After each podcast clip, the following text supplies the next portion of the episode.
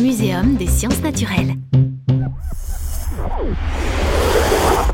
Voilà, nous sommes arrivés à la deuxième période du règne des dinosaures. Ah Cette période s'appelle le Jurassique et s'étend de 200 à 145 millions d'années avant notre ère. Exact. Il y a beaucoup plus de monde par ici.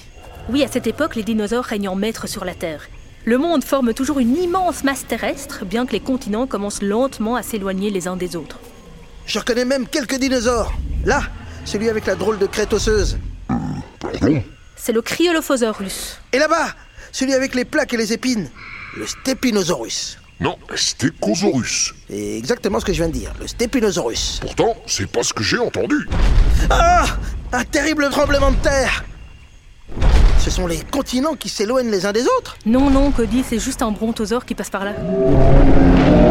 Waouh Il est immense C'est le cas de le dire. Le brontosaure appartient à la famille des sauropodes et est un lointain descendant de notre platéosaure Ben.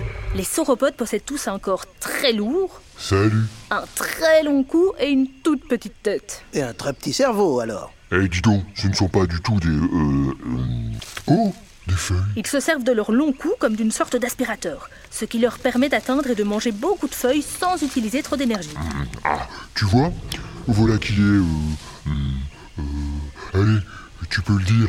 Intelligent Voilà, c'est ça, intelligent. Certains de ces sauropodes peuvent peser une centaine de tonnes, ce qui équivaut quand même au poids de 20 éléphants. Mais alors pourquoi nos éléphants ne sont-ils pas devenus aussi grands C'est une excellente question. Les grands dinosaures possèdent ce qu'on appelle des poumons un peu spéciaux. En effet, ils ont de grands sacs d'air dans leur corps. Je suis pas grand alors, hein. je suis juste un peu enveloppé. Oh, des fougères. Lorsqu'ils inspirent, l'air passe le long de leurs poumons jusque dans des sacs d'air. Ensuite, lorsqu'ils expirent, l'air passe une seconde fois dans les poumons. Ils peuvent donc absorber deux fois plus d'oxygène et devenir beaucoup plus grands. C'est très intelligent. Merci. Dis Morgan, est-ce que ce grand dinosaure dangereux vit aussi ici, le Tyrannosaurus Rex Ah, où ça Non, il n'apparaîtra pas avant la fin de l'ère des dinosaures. Prêt à lui rendre visite Ah, Euh, Non, non, non, euh, on n'est vraiment pas obligé. hein. Allez, on y va